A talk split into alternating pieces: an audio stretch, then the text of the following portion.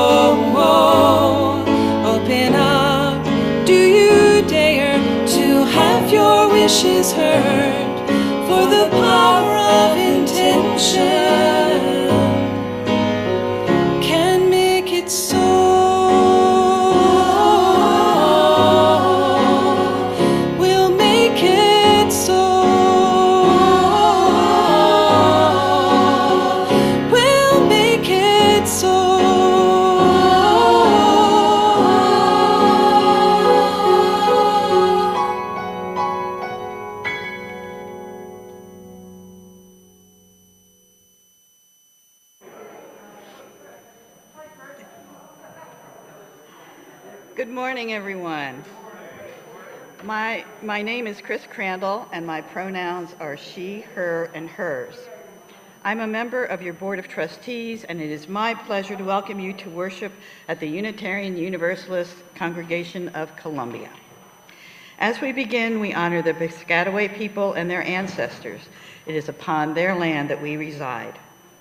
We are served by the Reverend Paige Getty, minister, as well as a talented and dedicated team of religious educators, musicians, and other professional staff. Much appreciation goes out to the many lay leaders and volunteers whose incredible efforts and de- dedication help to keep us connected.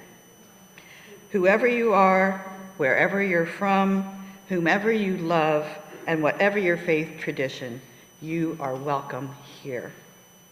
We particularly welcome any guests joining the worship this morning. We encourage you to fill out the visitors form in the lobby or online and connect with others in the virtual or in-person social hour after the service so that we may get to meet you and welcome you.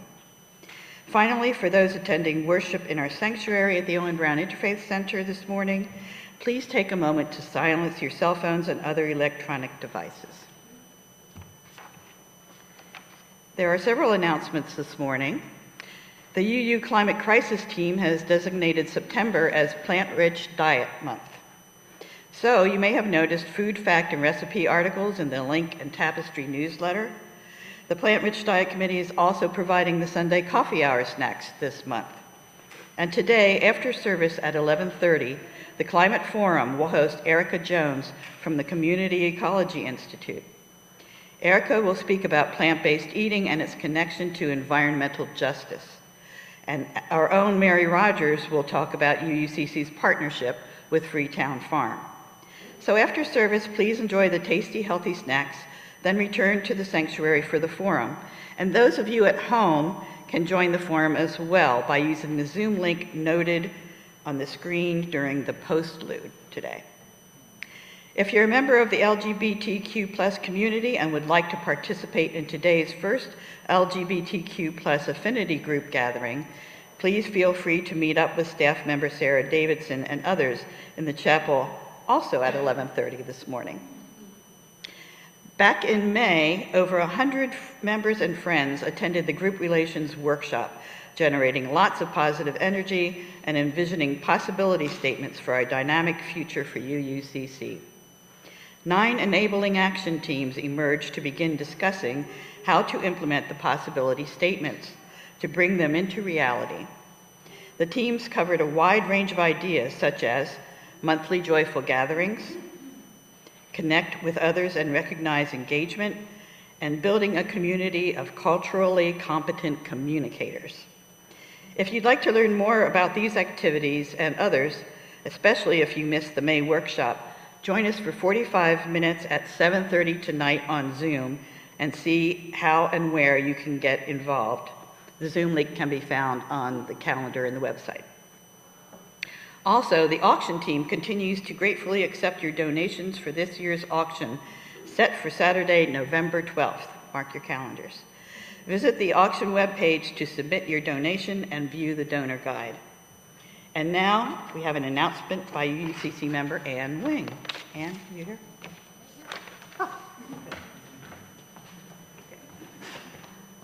I'm Ann Wing. Yes. Um, I don't know if any of you have thought about what it would be like to have a vegetable garden here on uh, OBIC property.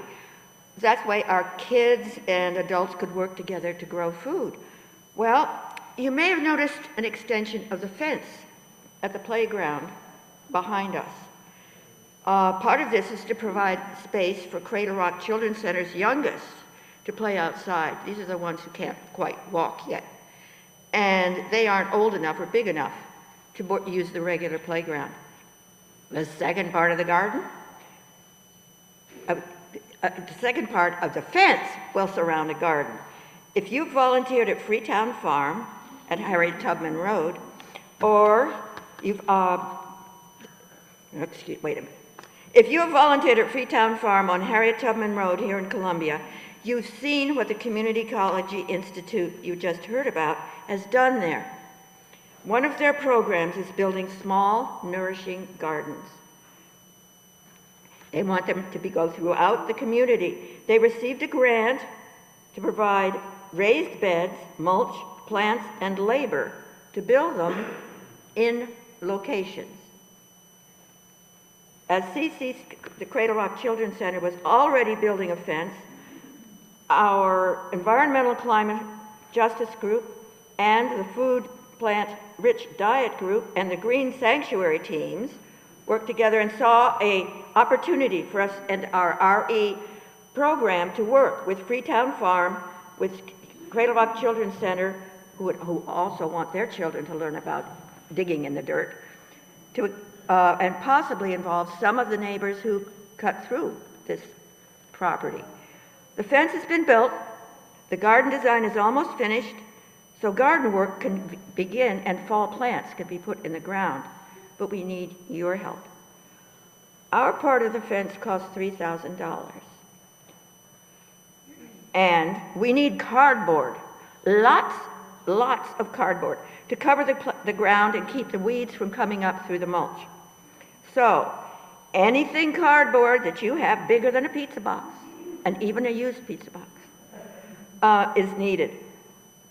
Uh, it will, will also possibly need your help, maybe helping in the garden, working with the children and the RE students here. So if you have any questions, talk to me, and I'm going to get out of here.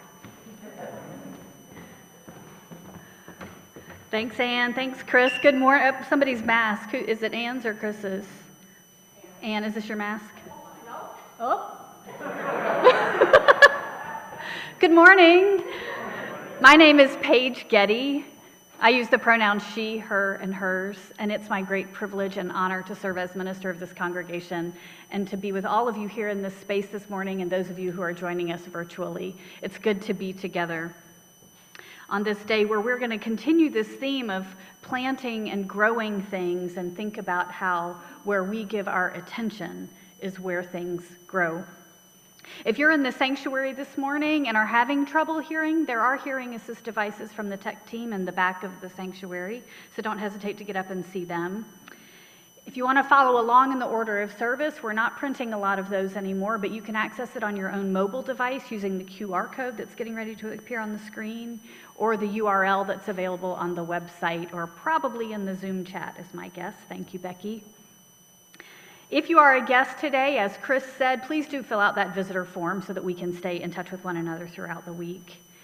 And know that one of the important things we do each week when we gather is share our personal joys and sorrows so that they can be held lovingly by this community. We will do that early in the service today. So if you have a personal joy and sorrow that you would like to have voiced on your behalf, please send that by email to joys and sorrows at uucolumbia.net or write it in the Joys and Sorrows book that's at the back of the sanctuary.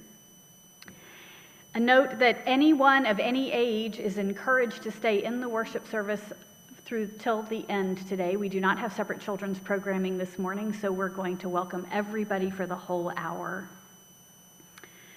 And before we continue, just a word of thanks, as always, to all who contribute to making these services happen, from paid staff to volunteers to morning volunteers on the day of who are offering hospitality online and in person and running the tech booth. Thank you very much. And thank you today to the Hazards who contributed these beautiful flowers that are up front. All right, will you take a steadying breath with me?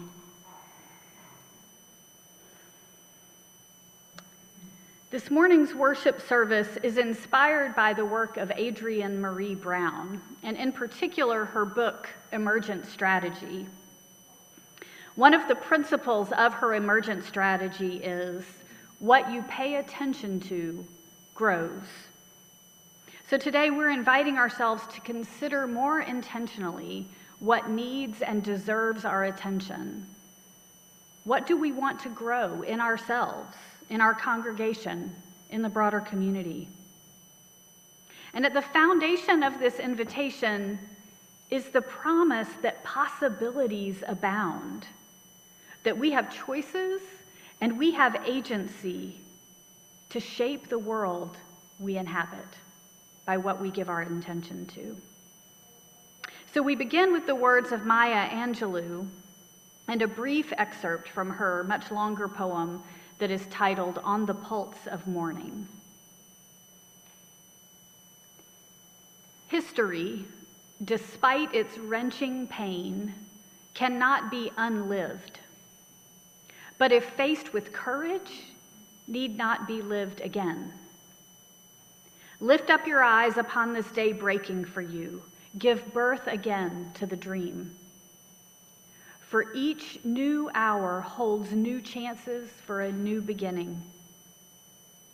Do not be wedded forever to fear, yoked eternally to brutishness. The horizon leans forward, offering you space to place new steps of change. In that spirit, let us worship.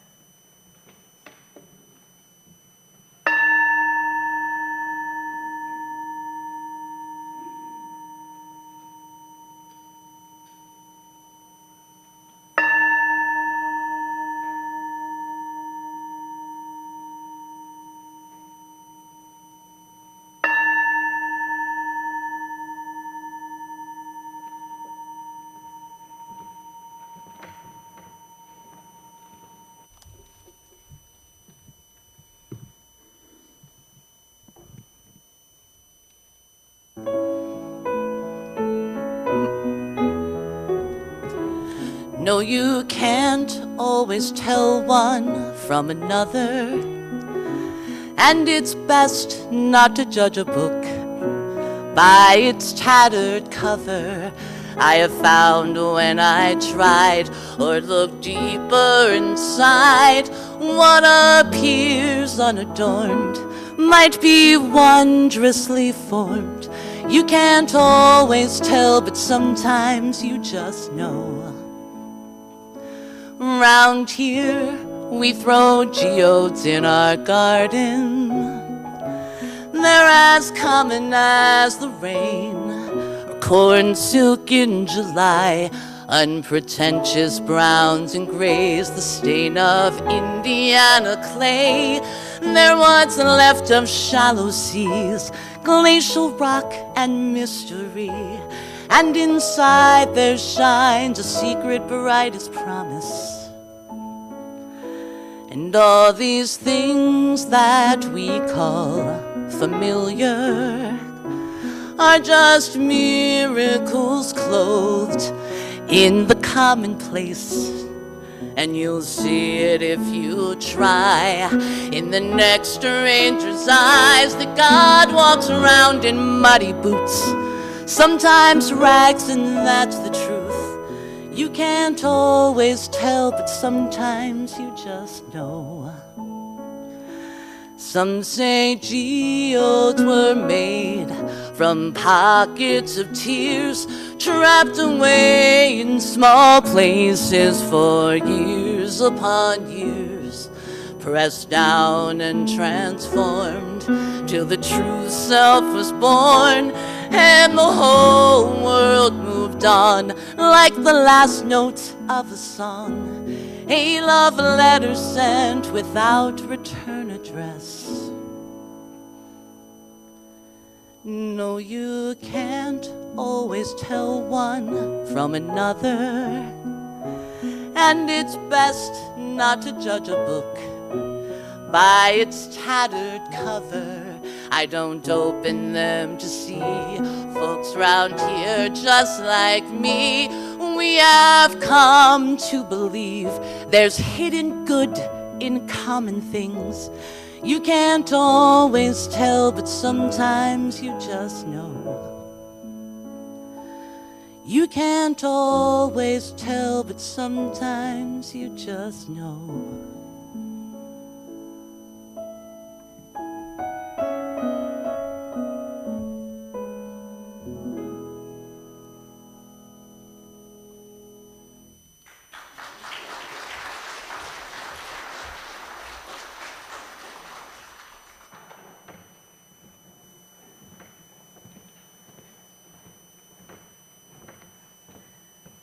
Somebody in the room who's younger than age 12 who would like to light the chalice?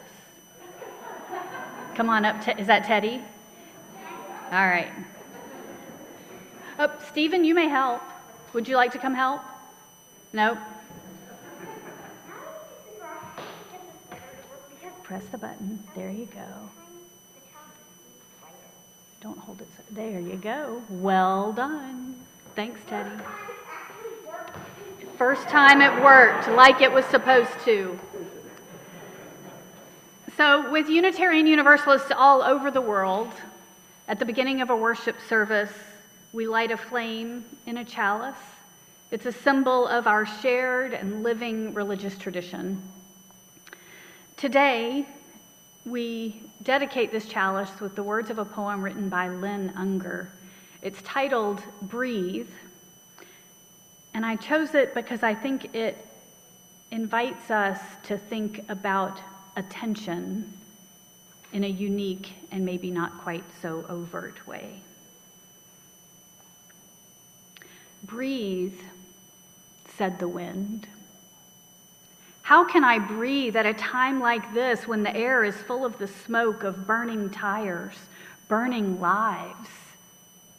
Just breathe, the wind insisted. Easy for you to say if the weight of injustice is not wrapped around your throat, cutting off all air. I need you to breathe. I need you to breathe.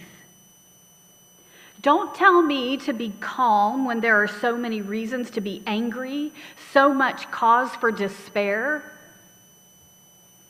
I didn't say to be calm, said the wind. I said to breathe. We're going to need a lot of air to make this hurricane together.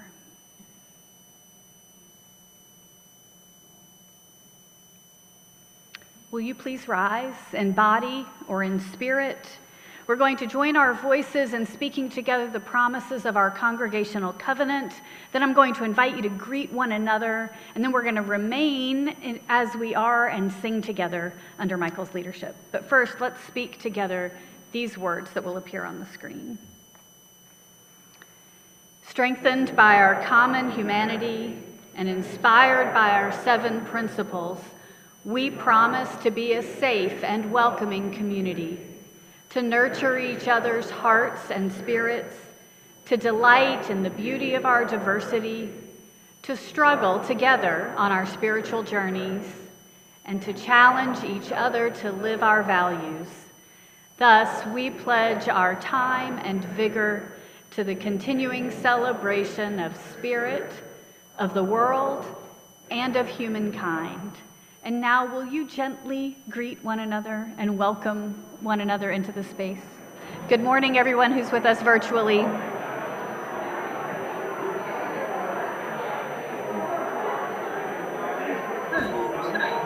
morning, Bob. Hi. Hi, Hi, everybody. Good morning. Good morning, Ann. Hi, Ann. Oh, Albert. I don't want you to be in the middle of it you don't want to be. Hello, Riley. I appreciate you being in the middle of it and- because he's not a communicator. Hello, Inga. Hi, Hi, Flo. Yeah.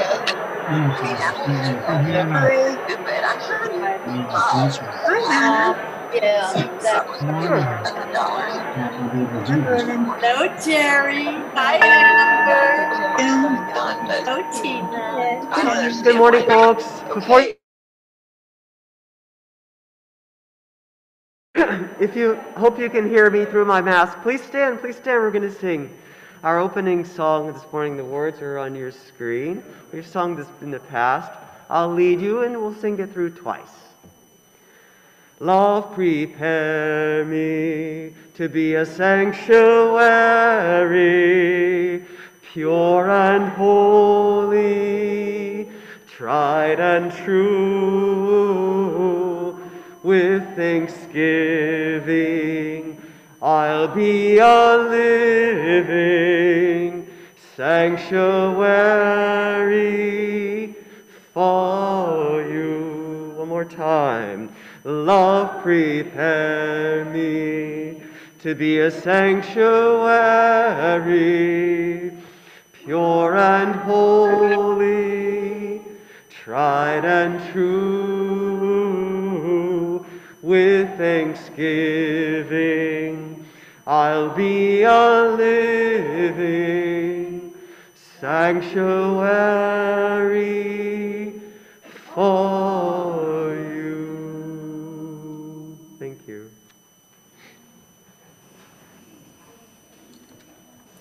Good morning, everyone.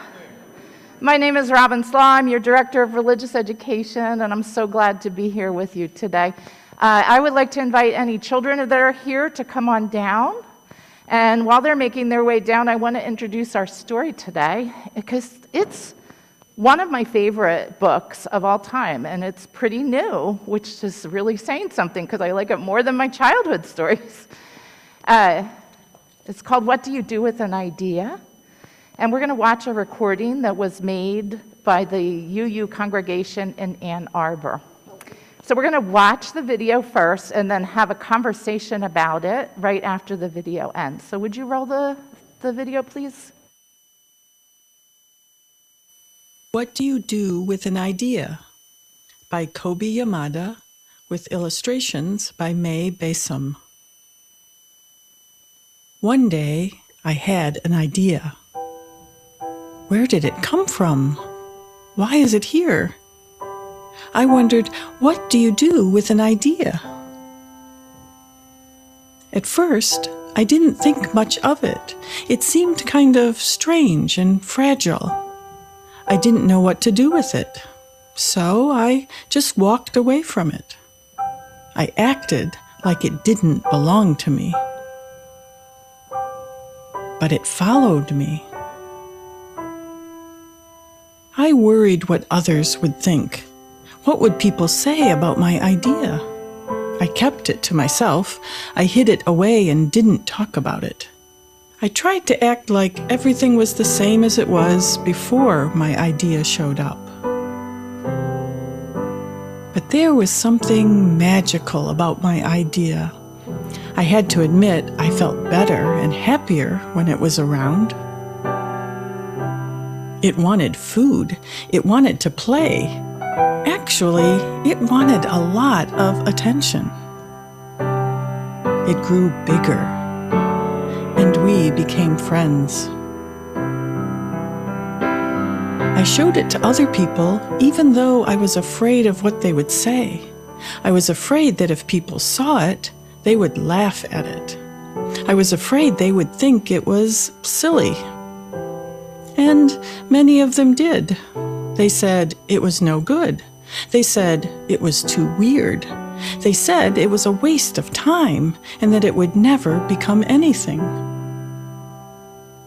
And at first, I believed them. I actually thought about giving up on my idea. I almost listened to them. But then I realized what do they really know? This is my idea, I thought. No one knows it like I do. And it's okay if it's different and weird and maybe a little crazy. I decided to protect it to care for it. I fed it good food. I worked with it. I played with it.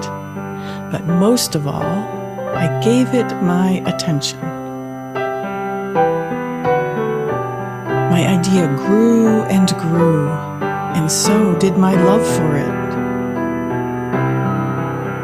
I built it a new house, one with an open roof where it could look up at the stars, a place where it could be safe to dream. I liked being with my idea. It made me feel more alive, like I could do anything. It encouraged me to think big, and then to think bigger. It shared its secrets with me. It showed me how to walk on my hands. Because, it said, it is good to have the ability to see things differently. I couldn't imagine my life without it. Then, one day, something amazing happened. My idea changed right before my very eyes. It spread its wings, took flight, and burst into the sky. I don't know how to describe it, but it went from being here to being everywhere. It wasn't just a part of me anymore. It was now a part of everything. And then I realized what you do with an idea. Change the world.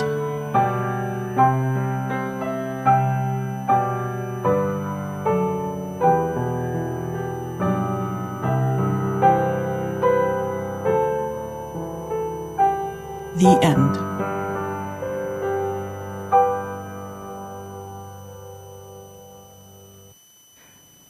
So that, can you understand why that was such an amazing story and why it's my favorite? I want to ask you all if you ever had an idea that you were excited about, but other people maybe said, nah, it's not such a good idea, and you let it go, you ignored it, like that child in the story, that you're sorry about now. Yeah. No, and also, I don't know if anybody else noticed it, but after the you said it exploded, suddenly everything was in color. Right. Yeah, because that great, big, beautiful idea changed the world, right? Yeah, by putting it in color. Yeah, yeah. By putting it in color. Do you have an idea that you wish you had kept?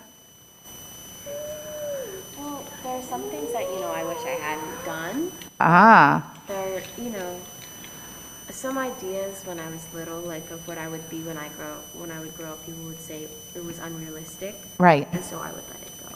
yeah, yeah. So often when we're little, we have ideas and people let them go. I wanted to be a nurse when I was growing up, and I remember my aunt said, No, don't be a nurse, be a doctor. But I didn't want to be a doctor, so I gave up all ideas of being a medical professional whatsoever. I'm kind of sorry about that. Anybody else have an idea that you thought of? You have one. Um, when I was little, I always really wanted to ride horses and be like a professional when I grew up. But it started getting too difficult, and so I kind of gave up. But now I've really like rediscovered my love for horseback riding, and I wish that I hadn't stopped when I was little. Okay, so wanting to ride horses, giving it up because it seemed unrealistic, and now Axe is sorry that they didn't keep up with it and uh, they're re-interested in it. So maybe it'll grow now, right? How many of you had an awesome idea that you did pay attention to that made a difference? What was your idea?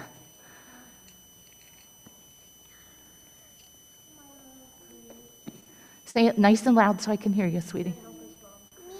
To help his mom clean. Oh, we love that idea. That's awesome. You get a high five from me. You have an idea? Yeah? Do you want to tell me? Yeah? Okay. Do you want to tell me later? Yeah? Okay, you tell me later. Go ahead, Teddy. To have ice cream To- yesterday. To have ice cream yesterday. I think that's another awesome idea. Yeah. The towels and the napkin got stuck together with the ice cream. Okay, all right. All right. So that's ended the time for all ages. We're going to all go back to our parents and stay for the rest of the ser- or our family members, whoever they are, because I know some of you don't have parents here, but that's okay.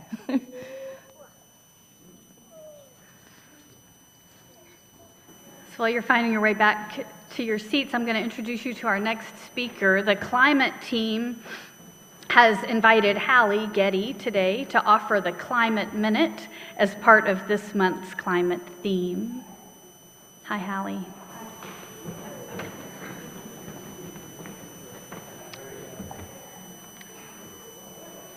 Hey, Hallie, we're having pizza for dinner. What do you want?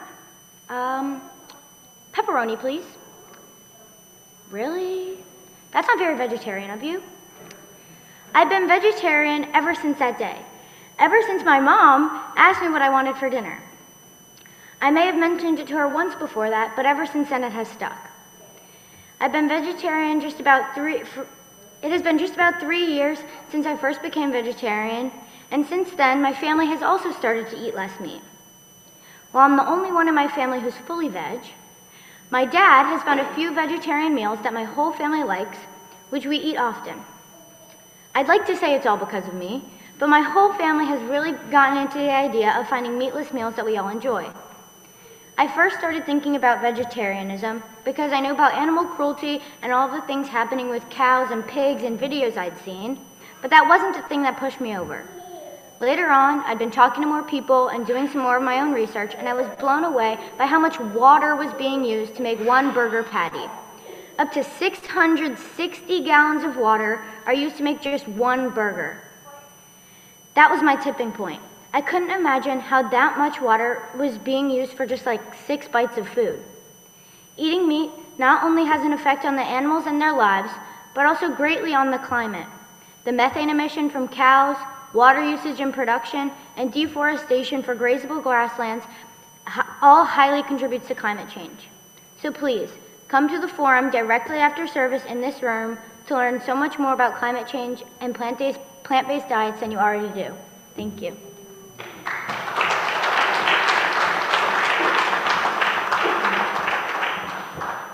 You left your mask.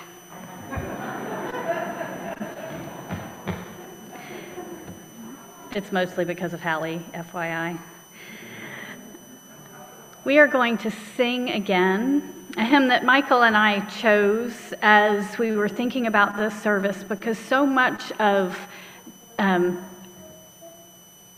the choices we make about what we model for our children is all about what we're giving our attention to as we raise them. And we think that this song um, embodies that beautifully. Will you rise in body or in spirit and sing together?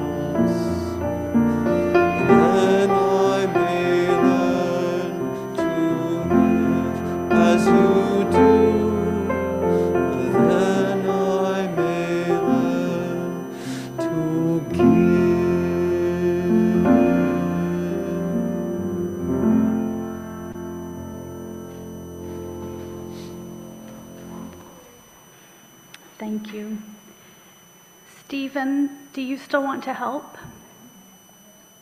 Do you want to come help with the pebbles in the water? I saw you. No, he's saying no? Okay. you going to help, Violet? Thank you. So, for those of you who are, you are welcome to stay and help Violet. Thank you. For those of you who are new to our community, Violet is helping with this embodied ritual of placing pebbles in a communal bowl of water for each joy or sorrow that is shared among us. It honors the way that an individual life and, and an individual story touches all of us when shared in loving community. If you'd like to place your own pebbles in the water and you're in the sanctuary, you certainly may come forward during the music meditation and do that in silence.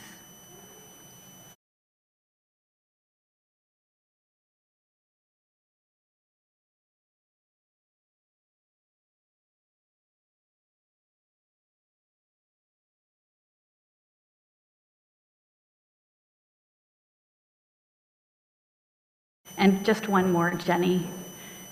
This is for all of those things that you're holding unspoken within you right now. Let's share a few moments of prayer and reflection. Silence, and then during the music meditation, you may come forward.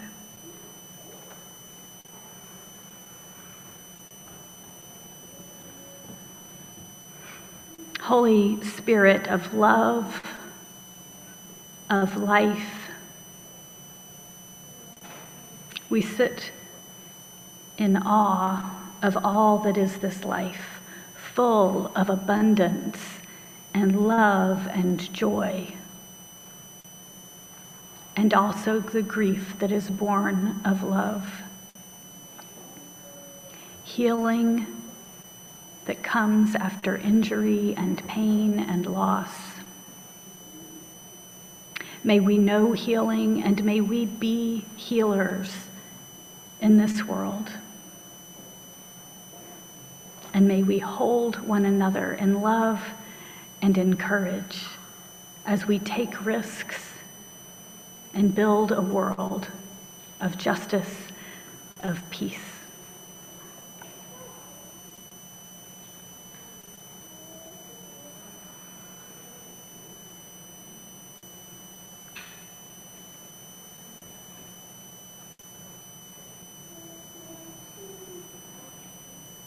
Blessed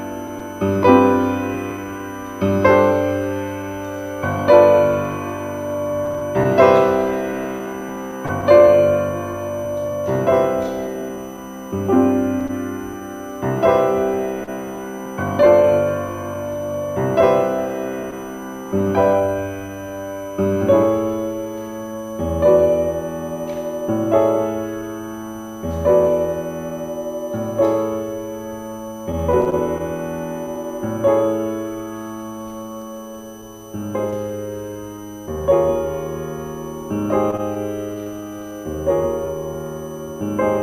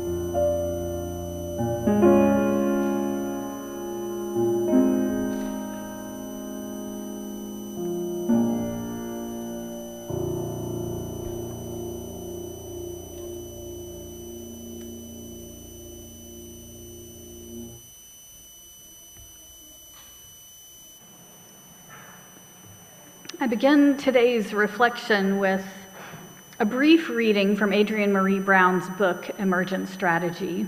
This one from a section titled Present and Intentional. Life is not happening to us. We are learning to be in the actual current moment, to recognize where we have a choice. In a terrifying twist, it turns out we always have it. So the great question is how to be intentional in the present moment, to take responsibility for your state of being and for your life. Another teacher, she writes, asked us to consider what if I am responsible for everything? It's not a singular task to be responsible for what happens in this world. We do not exist or transform in isolation. We are in this universe. We are actively reflecting on how to be in our lives, to best embody our greatness, and to yield a more liberated future for ourselves and thus, in the fractal sense, for all of existence.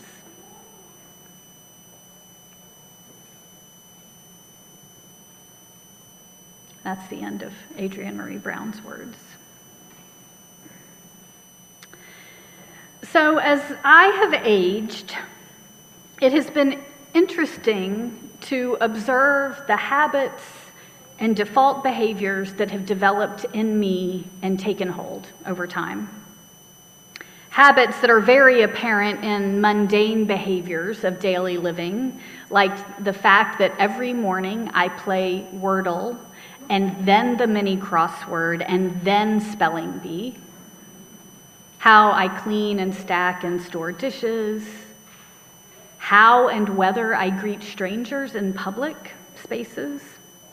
What I listen to when walking or driving even the go to meals we eat in our family. Lots of habits and routines and default behavior.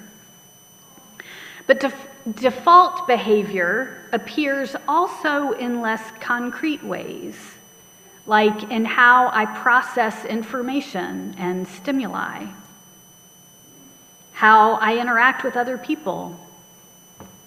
In interpersonal conflict, some of us default to defensiveness of our own behavior, denial of responsibility. In some, there's an expression of curiosity and inquisitiveness about why is this happening?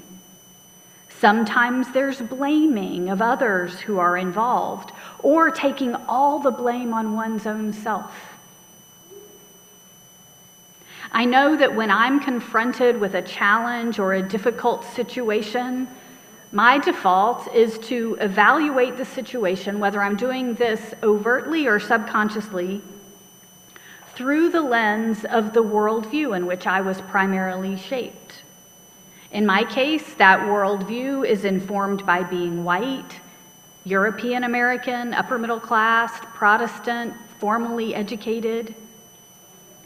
And I project those values and expectations on others who are involved in the situation. And even when I'm being more intentional, more intentionally thoughtful in my analysis, I still have defaults. For example, applying the teachings of systems theory to family and to congregational situations because so much of my own coaching and therapy experiences have been informed by the teachings of systems theory. But those defaults that are mine are not universal, they're not the only ones out there.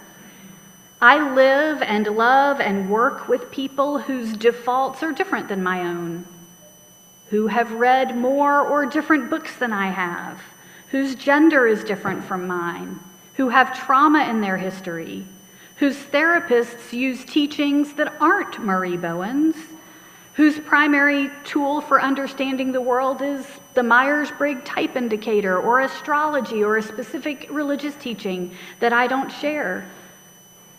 Some of us evaluate our experiences primarily through race, others through sex, others through an intimate understanding of the neurodiversity among us. All of these things have wisdom to offer. And each of us tends toward different ones. And it's interesting, and one might argue far more important, to consider that as I've aged, I've tried to practice disrupting some of my own habits. Asking myself how many of these things that are my defaults are just how I am, or just how things are in the world, as opposed to how many of them are choices that are available to me about how to be in the world, which means I have other choices too. As Adrienne Maree Brown writes, life is not happening to us. We have choice, and in a terrifying twist, it turns out we always have it. And then in another part of that same book, one of the central principles of emergent strategy, what you pay attention to grows. This practice of thinking about what we pay attention to applies in some very concrete ways, such as not commenting on children's appearance when we're looking for something to talk about or anyone's appearance really, but especially children's. We don't say, oh, you're so handsome, or oh, you're so pretty. And we don't assume things about a child based on our own perception of their gender, which might def- lead me to say things about sports to children whom I perceive to be boys, and say things about dolls or fashion to those I perceive as girls even though that's how what was modeled for me as I was growing up. So I am choosing to do different things when I interact with children. I have this strong memory from many years ago when Hallie, who you heard earlier, was in elementary school, and she brought me to pick up takeout from a local restaurant. Hallie, as you may have observed this morning, is very blonde, and that hair often is the first thing anyone comments on about Hallie and has been all their life. So it was remarkable to me that the employee in this particular restaurant spoke to Hallie and said, What are you learning in school? And Hallie perked up and shared whatever, I don't remember. But that person offered not a single comment about how Hallie looked, about what she was wearing, and I think about that experience a lot as one positive disruption of habitual default behavior. that had a powerful impact on me, reminding me that small shifts in my own behavior can also have powerful impact. That what I pay attention to grows. We encourage speakers in the pulpit here to introduce themselves by name and with pronouns as an expression of hospitality. Not because we think that most of you don't remember my name or what pronouns I use, but because we choose to prioritize the needs in this space of the person who is here for the first time, the person who doesn't know everyone or maybe anyone, the person who might be encouraged to know that in this space we respect one another's right to name and express their own gender and to choose how others speak of them. So much of my own work on spiritual growth and development has been this in this realm of stretching my perception, of learning that I perceive the world through lenses and filters and frames, and accepting that in my former, formative years, a particular set of lenses and filters and frames was reinforced by the family and the environment in which I was raised. And that those lenses and filters and frames are really, really strong in me. And I have agency over whether they are the only lenses and filters and frames through which I experience the world. Yesterday morning, 20 congregants gathered with Valerie Shu and me to practice one way of strengthening relational culture at UUCC.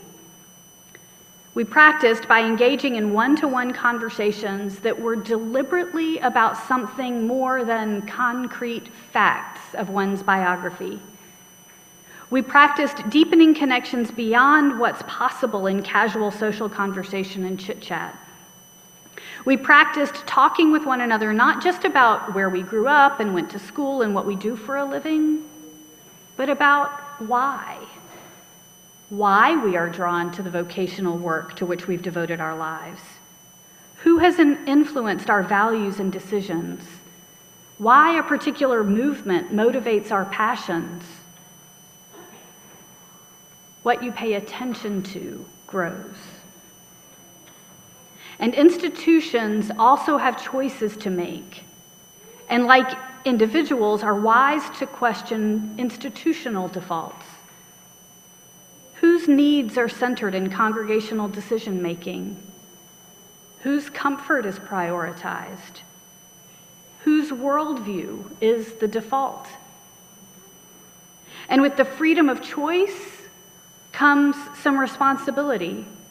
Responsibility to acknowledge the consequences and impacts of the choices that we make as an institution and the choices we choose not to make as well. Often there are many legitimate options from which to choose, and each will have a different impact. What we pay attention to grows. If we pay attention to the needs of those among us who have consistently been overlooked and left out, then our understanding of those needs and the capacity to address them will grow we may also choose to pay attention to the needs of those among us who have long held power and controlled resources, and those will then continue to remain strong. We are in so many ways at a moment of reset. In the broader world, as we emerge into this new pandemic chapter, a time when dangers have not completely passed, but the resources for mitigating those dangers are more accessible and widespread. As we anticipate midterm elections that could shift the political landscape in significant ways. And we're at a moment as a congregation living into a new reality, informed by these years of pandemic and changing leadership and tensions about where priorities and resources should be invested. As we navigate together this time of transition and reset, I hope that we will welcome Adrienne Maree Brown's wisdom. considering that we have choices. We always have choices about what we pay attention to, where we put emphasis. Remembering that we don't pay attention to, what we don't pay attention to is at risk of undernourishment. It's not all or nothing, but by manners of degree. We don't raise well adjusted children by giving them only things that bring immediate joy and pleasure.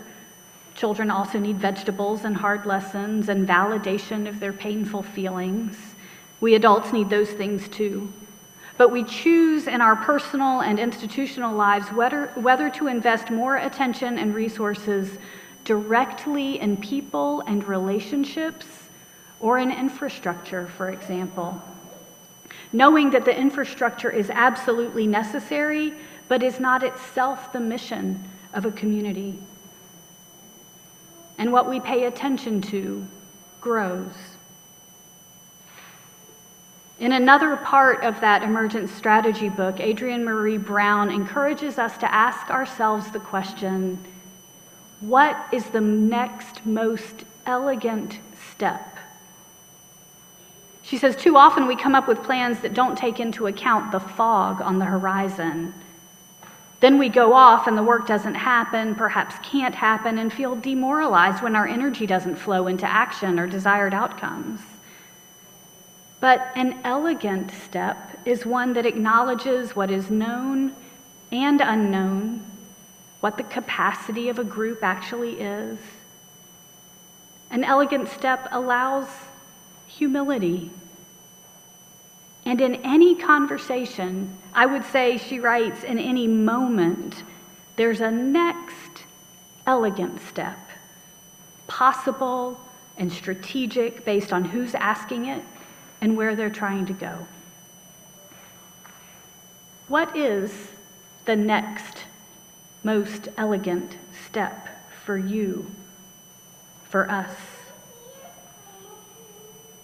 I'm making a recommitment to interrogate my own habits and my default behaviors, to consider whether the choices I'm making are maybe thoughtless and habitual ones, or whether I'm accepting and implementing the freedom and responsibility of the choice making agency in me.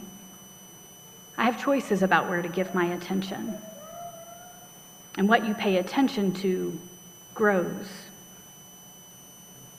May all our lives and our beloved congregation be vibrant and life giving and abundant. What's the next most elegant step? I invite you to reflect on that question as Michael again, again offers a special piece of music that he's prepared for today. And as you are invited, to invest of your financial bounty for the good of the work of this congregation in the world. There will be instructions on the screen about how to give.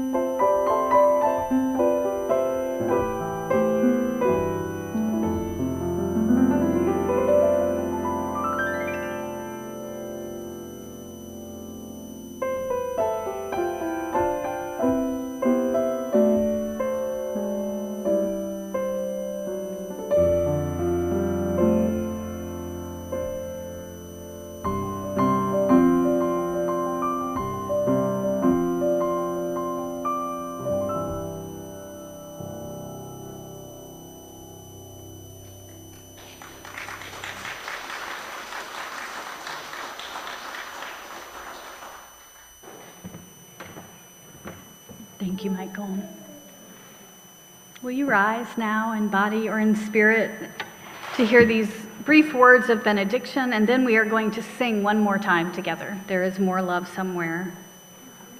But as we depart from one another, let's carry these words that we heard earlier from Maya Angelou, who says, Lift up your eyes upon this day breaking for you. Give birth again to the dream. I'll see you next month. Be well. Amen.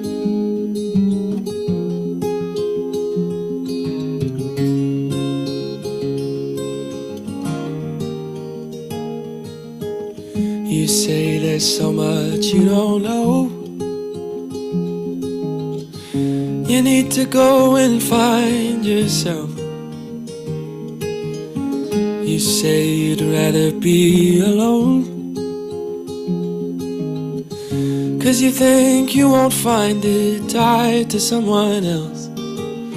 Who said it's true? That the growing only happens on your own. They don't know me and you. I don't think you have to leave if to change is what you need. You can change right next to me. When you're high, I'll take the lows. You can ebb and I can flow, and we'll take it slow and grow as we go. Grow as we go.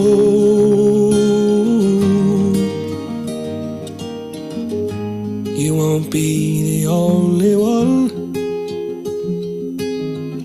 I am unfinished, I've got so much left to learn. I don't know how this river runs, but I'd like the company through every twist and turn. Who said it's true that the growing only happens on your own? They don't know me and you. You don't ever have to leave if to change is what you need. You can change right next to me. When you're high, I'll take the lows. You can ebb and I can flow, and we'll take it slow and grow as we go. Grow as we go.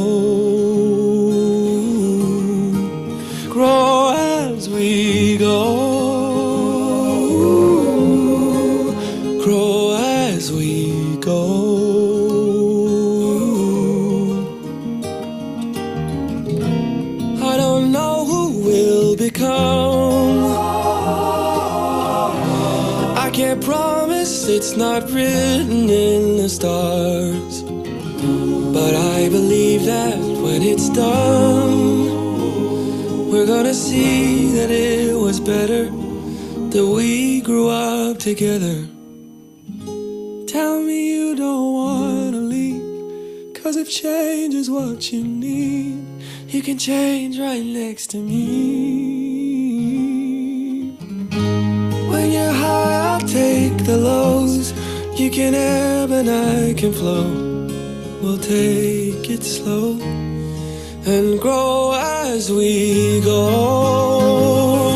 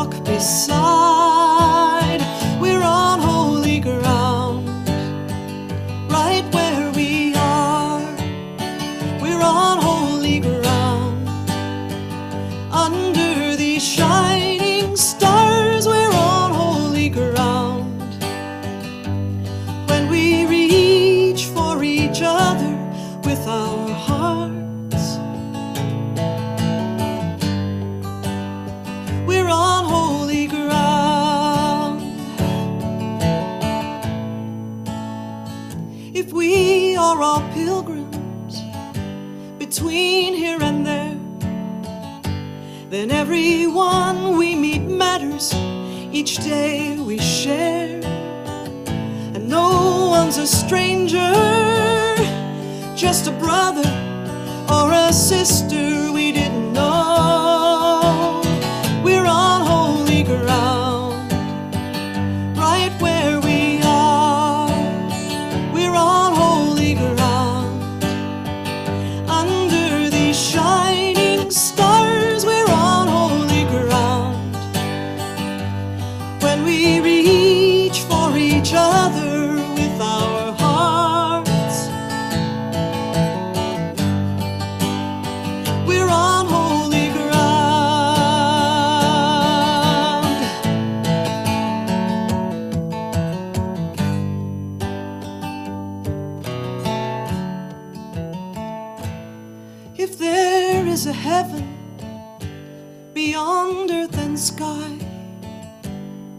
it's made of moments here that matter with you and I.